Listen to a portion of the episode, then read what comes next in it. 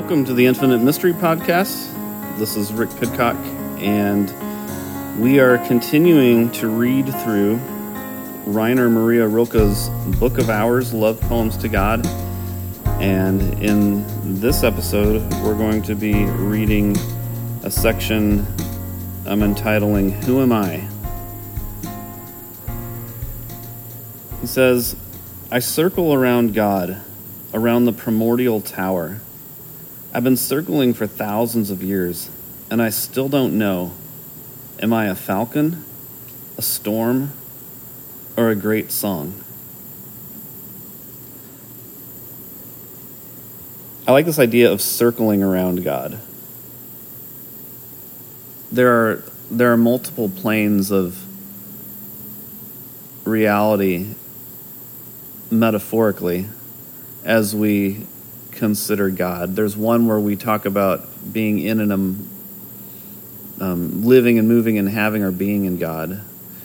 There's another plane where we talk about God expressing God's being in us.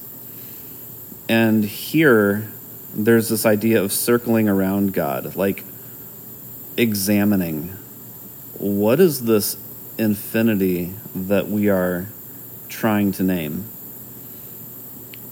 What is this primordial reality that we're trying to express? Says, I've been circling for thousands of years and I still don't know.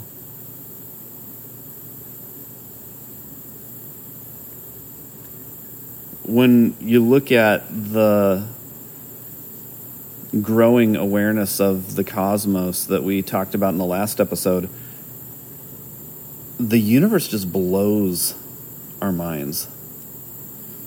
Like, I heard it said that if you were to place three grains of sand in a large cathedral, that there is more space between the stars than would be between those three grains of sand in a large cathedral. Like, how do you make sense of that? If you assume that there is no God, how do you make sense of that?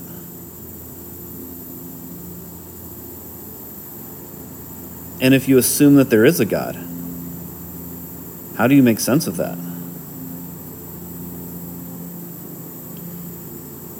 Because if, if you assume that there is no God, then that is our ultimate reality. But if you assume if you assume there is a God, what kind of God does that?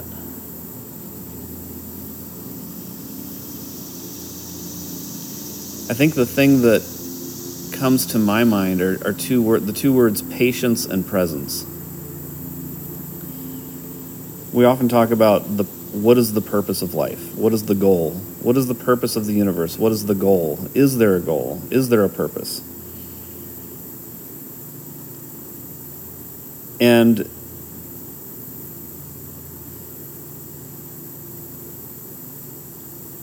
I think if you assume that there is a God and that there is a goal,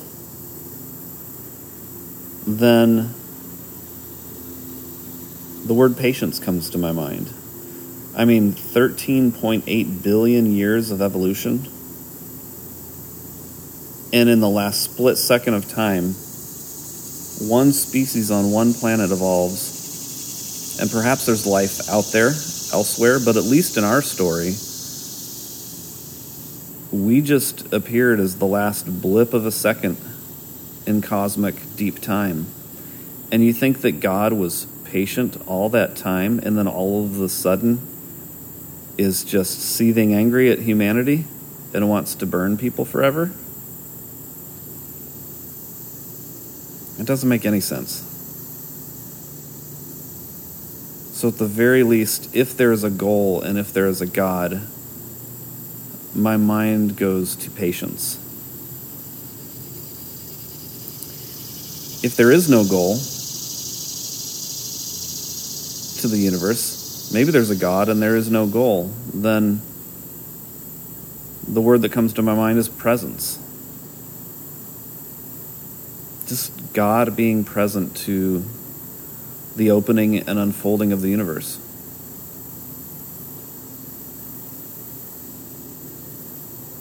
But even if you take God out of the equation all entirely, and you just look at the universe, as the universe is evolving and unfolding and expanding, if there is a goal to it, somehow within its laws, then there's a patience to it. And if there is no goal, if it just simply is, then there's a presence to it.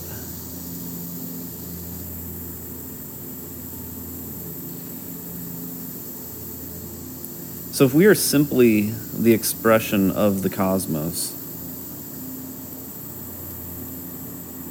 and God is not in the picture, then what does that say about us? What does the, the patience or the presence or the patience and the presence of the cosmos say about us as flowing in and as the cosmos.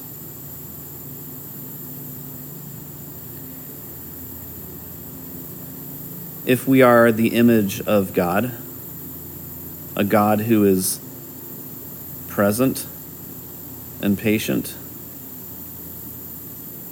then what does that say about us, about our identity?